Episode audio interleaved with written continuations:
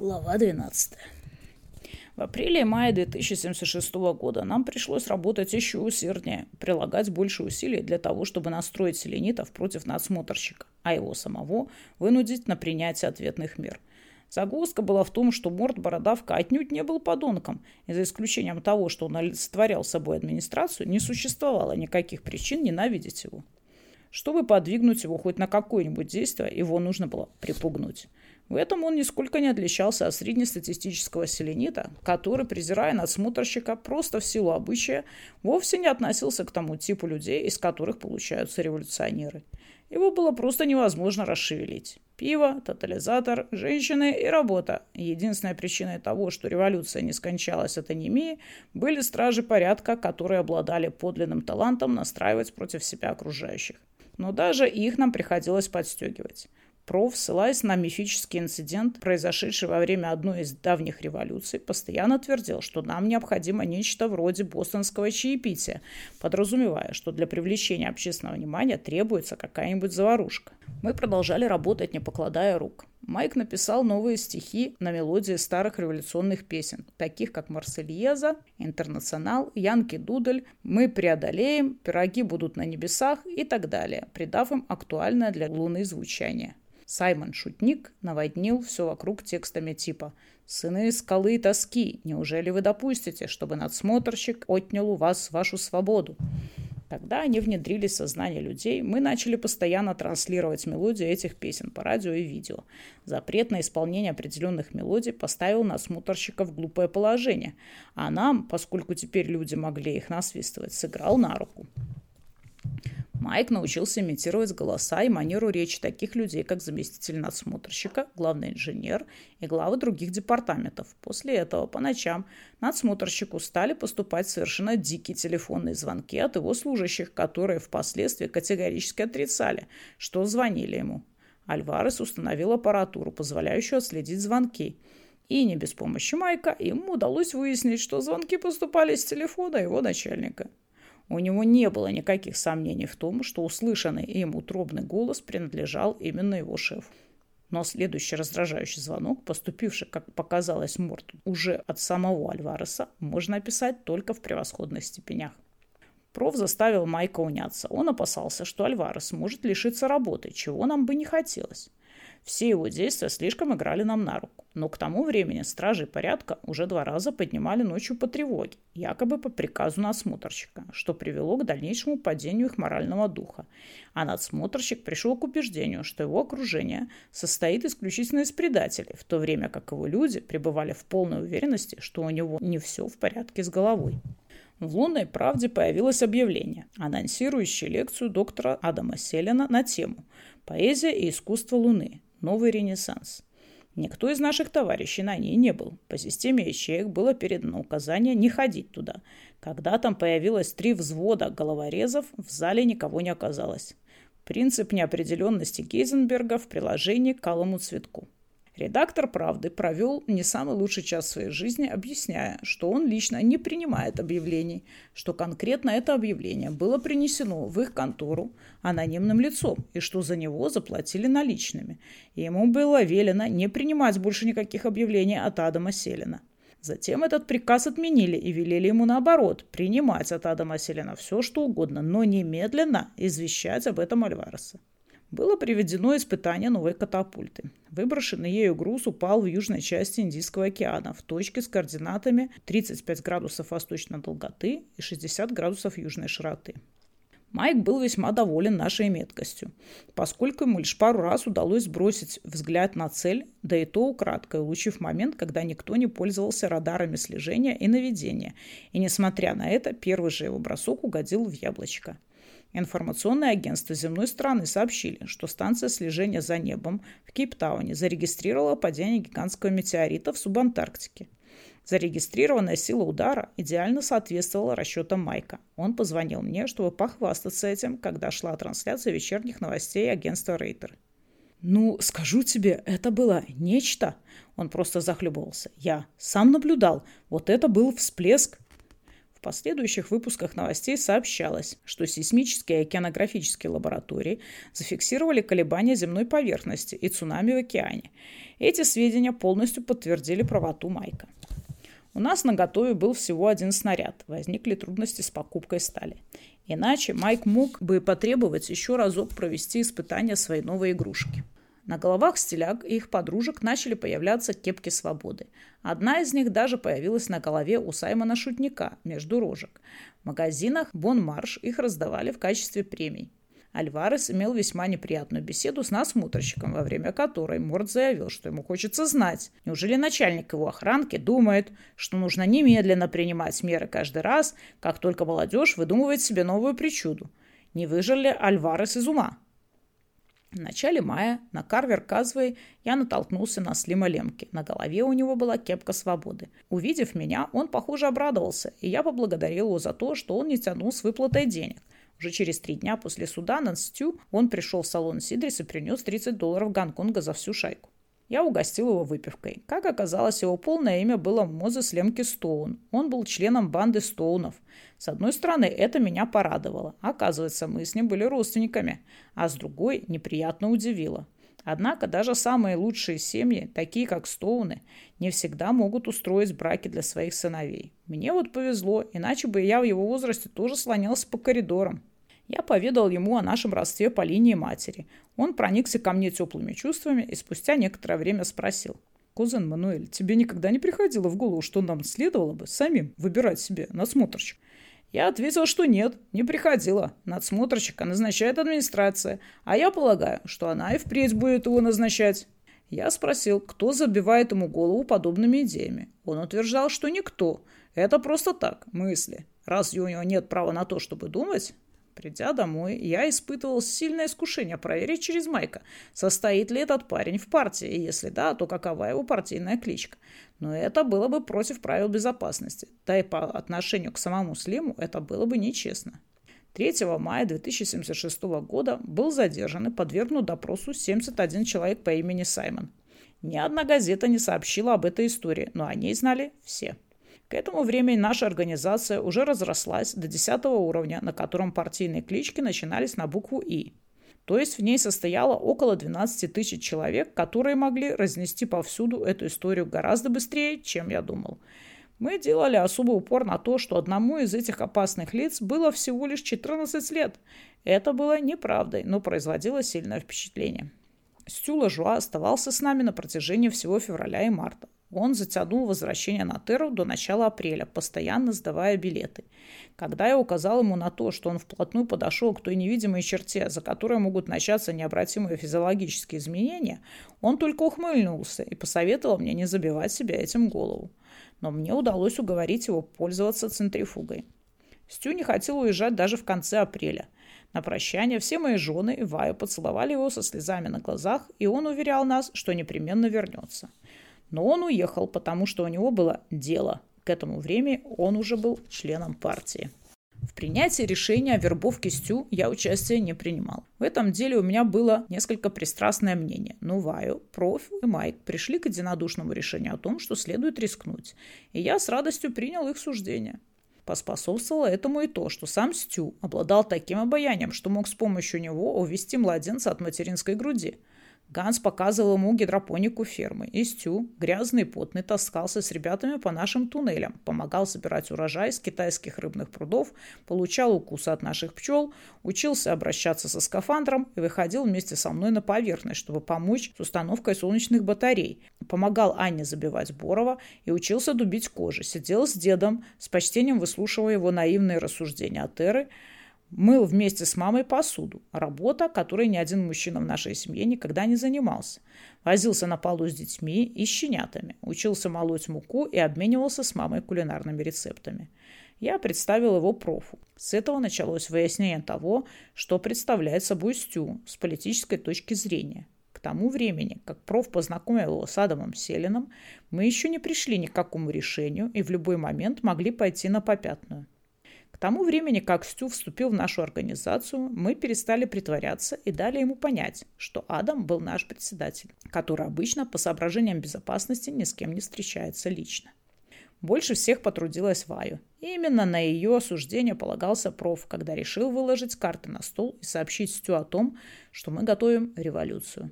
Стю это не удивило. Он сам уже догадывался об этом и только ждал, когда мы ему доверимся. Стю отправился на земную сторону, имея при себе специальную книжицу с кодами. Я не специалист по кодам и шифрам, знаком только с основными принципами этого дела. Я, как и любой компьютерщик, изучал их, когда занимался теорией информации. Шифр представляет собой некое математическое преобразование, при помощи которого одна буква заменяется другой. Самые простые шифры основаны на смещении порядка букв в алфавите.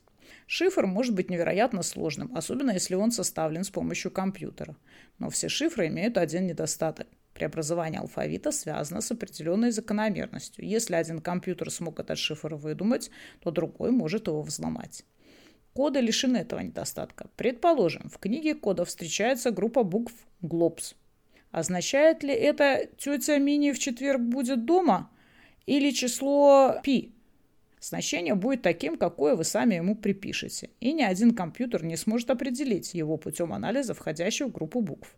Но если в распоряжении компьютера окажется достаточное количество таких групп, и рациональная теория о том, что конкретно они могут означать, или хотя бы с какой именно областью знания они связаны, он, естественно, сумеет разобраться в их смысле, потому что само наличие смысла предполагает существование определенной системы. Но это задача совсем другого, более сложного уровня. Выбранный нами код представлял собой один из самых распространенных вариантов кодов, использующихся в коммерции. Такой код и на Терре, и на Луне используют для деловых сообщений.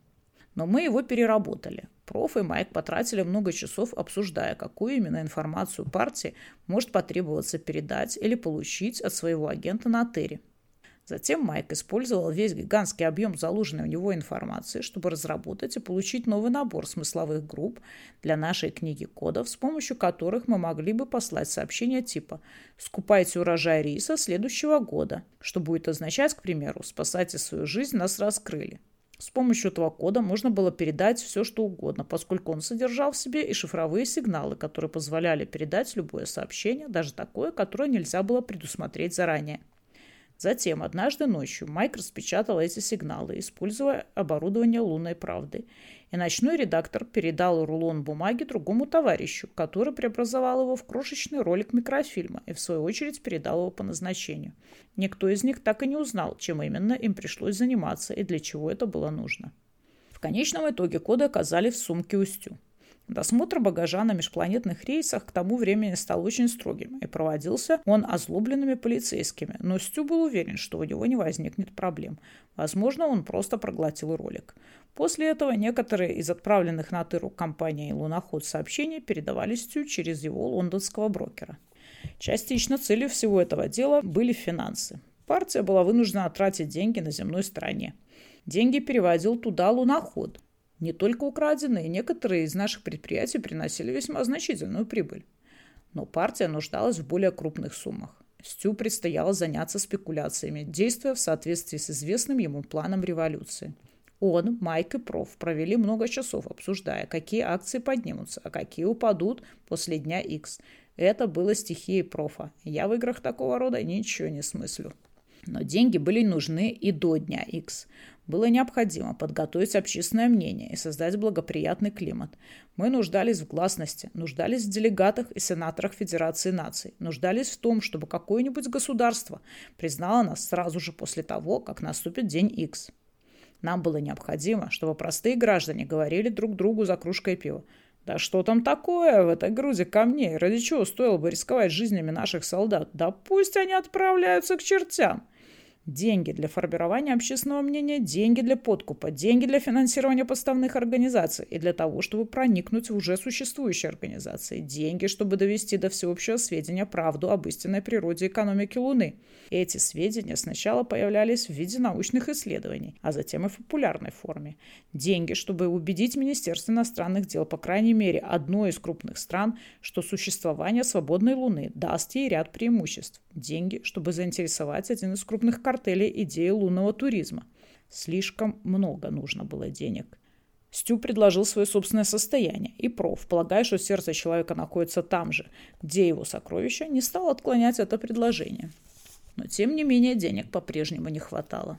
А сделать было необходимо многое. Я не знаю, был ли Стю в состоянии переделать хотя бы десятую часть этих дел. Все, что я мог, это держать пальцы скрещенными за его удачу. Но, по крайней мере, у нас теперь был канал связи с Терой. Проф заявлял, что контакты с врагом необходимы для ведения любой войны, если уж действительно предстояло драться, а затем искать взаимоприемлемый способ уладить дело. Проф был пацифистом, но его пацифизм, так же как и его вегетарианство, нисколько не мешали рациональному. Из него вышел бы потрясающий теолог. Как только Стюарт был на землю, Майк пересчитал наши шансы. Получилось 1 к 13. Я спросил его, что за чертовщина происходит. «Но, ман», – терпеливо объяснил он, – «это ведь увеличивает риск. То, что этот риск необходим, нисколько не влияет на тот факт, что он возрастает». Я заткнулся. Примерно в это же время, в начале мая, возник новый фактор, который кое в чем уменьшил риск, а кое в чем увеличил. Среди всего прочего, Майк контролировал и микроволновые каналы связи между Луной и Террой. Каналы, по которым поступали коммерческие сообщения и научные данные, новостные и видеоканалы, каналы, которые обслуживали телефонную и радиосвязь, каналы, которые обеспечивали прием и передачу сообщений администрации, в том числе и те, по которым передавалась совершенно секретная информация надсмотрщика. За исключением рапортов надсмотрщика, Майк мог читать все эти сообщения, включая и коммерческие, для передачи которых используя специальные коды и шифры. Взлом шифров представлял для него задачку на уровне разгадывания кроссвордов, и никто не мог предположить, что этой машине нельзя доверять. Никто, за исключением надсмотрщика. Я полагаю, что он не доверял технике вообще – он был из тех людей, которые полагают, что любое устройство сложнее пары ножниц является заумным, таинственным и подозрительным. Мышление человека каменного века. Надсмотрщик пользовался кодом, который Майк никогда не видел. Он также использовал шифр и, работая с ним, обходился без помощи Майка. В офисе своей резиденции он держал маленькую шифровальную машинку. Ко всему прочему, он получил указание земной стороны, предписывающее ему постоянно изменять время передач. Нет сомнений, он чувствовал себя в полной безопасности. Майк взломал его шифр и определил, по какому принципу происходит изменение времени передачи сообщений. Сделал он это просто ради тренировки. Он не стал связываться с расшифровкой используемого надсмотрщиком кода, пока проф не предложил ему заняться этим. Ему это было просто неинтересно. Но уж коли проф попросил, Майк энергично взялся за расшифровку совершенно секретных сообщений надсмотрщика. Поскольку раньше Майк сразу же после передачи удалял их из своей памяти, начинать ему пришлось со скрупулезного сбора материала для дешифровки. Медленно по крупицам он накапливал данные для анализа. Дело продвигалось вперед со скрипом, поскольку надсмотрщик использовал этот метод шифровки только в случае крайней необходимости. Интервал между отправлением таких сообщений иногда составлял целую неделю. Но постепенно Майк начал понимать значение групп букв, хотя и со значительной долей неопределенности. Код нельзя расшифровать сразу и целиком. Вполне возможна такая ситуация, при которой вы будете знать значение 99 групп послания, но так и не сумеете понять его смысл, поскольку одна единственная группа, какой-нибудь глобс, так и останется для вас бессмысленным набором букв. Однако, и тот, кто пользуется кодом, тоже сталкивается с проблемами – если вместо «глобс» по ошибке будет написано «глобт», то у него возникнут неприятности. Для любого способа связи необходима избыточность, иначе информация может быть утеряна. Майк со своим бесконечным терпением, которое присуще только машинам, начал прощупывать именно избыточность кода. Он расшифровал значение большей части используемого насмотрщиком кода даже быстрее, чем предполагал сам. Надсмотрщик посылал теперь больше сообщений, чем раньше, и большинство из них были на одну тему, что сильно облегчало задачу, связанную с безопасностью и с подрывной деятельностью. Судя по всему, мы заставили Морта нервничать. Он взывал о помощи. В своих рапортах он сообщал, что, несмотря на присылку двух отрядов стражей порядка, подрывная деятельность продолжалась и требовал дополнительных войск для охраны ключевых точек во всех поселениях. Администрация заявляла, что это было бы просто абсурдно, и что она не собирается разбрасываться элитными войсками Федерации наций, которые навсегда утратили бы способность исполнять свои функции на земной стороне, и что ему не стоит выдвигать подобных требований. Если ему нужно дополнительное количество охранников, то он может завербовать их из сильных. Но такое увеличение расходов на административные нужды должно быть покрыто за счет самой Луны. Этот обмен посланиями заставил нас провести корректировку наших планов, ускорить некоторые фазы операции и притормозить остальные. Подобно хорошему обеду, революцию следует готовить так, чтобы к ней все следовало одно за другим по порядку. На земной стороне Стю требовалось время.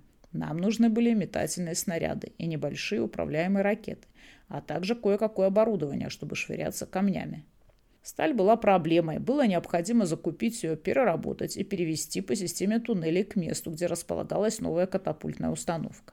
Нам нужно было увеличить количество членов партии хотя бы до уровня К, примерно до 40 тысяч человек, причем таким образом, чтобы на нижних эшелонах оказались люди, обладающие скорее боевым духом, а не талантами. Для того, чтобы не дать осуществить высадку войск, нам необходимо было оружие. Поэтому мы свернули ту деятельность, которая сильно нервировала надсмотрщика, и ускорили все остальное. Саймон Шутник взял отпуск. Был пущен слух о том, что кепки свободы нынче не в моде, но их следует приберечь на будущее. Надсмотрщик перестал получать издевательские звонки по телефону. Мы перестали провоцировать столкновения с охранниками. Мы их не прекратили, просто их количество пошло на спад. Несмотря на все наши усилия успокоить надсмотрщика, появился симптом, который вызвал уже наше беспокойство. Хотя не поступало никаких сообщений, по крайней мере, нам не удалось ни одного перехватить, о том, что надсмотрщик добился согласия на свои требования относительно присылки войск. Но он начал выселять людей из комплекса. Гражданские служащие, которые жили там, начали присматривать себе жилье в Эл-Сити. Администрация начала пробное бурение, исследование грунта, расположенного в непосредственной близости от комплекса. Эти кубометры породы вполне можно было бы превратить в новое поселение. Все это могло означать, что администрация готовится принять необычно большую партию заключенных. Но было вполне возможно, что эти помещения предназначались для совершенно иных целей, нежели размещение людей. «Зачем вы обманываете самих себя?» – спросил Майк. Надсмотрщик намеревается получить войска и помещения, предназначенные для казарм. Если бы существовало какое-то другое объяснение, я бы знал о нем. «Но, Майк», – сказал я, – «если они действительно собираются присылать войска, почему же ты ничего не слышал об этом? Ведь тебе практически удалось разгадать код надсмотрщика». «Не практически, а полностью», но на последних двух кораблях сюда приезжали важные персоны из администрации, и я не знаю, о чем они говорили. Они были далеко от телефонов. Мы попытались разработать план, который позволил бы нам справиться с десятью дополнительными отрядами стражей порядка. Количество было вычислено по объему грунта, который в соответствии с оценками Майка собирались извлечь. Получилось, что мы могли бы справиться с таким количеством войск, но это означало бы огромное количество смертей, а отнюдь не тот бескровный государственный переворот, который планировал проф. Мы прилагали все усилия для того, чтобы ускорить процесс, пока не произошло нечто непредвиденное.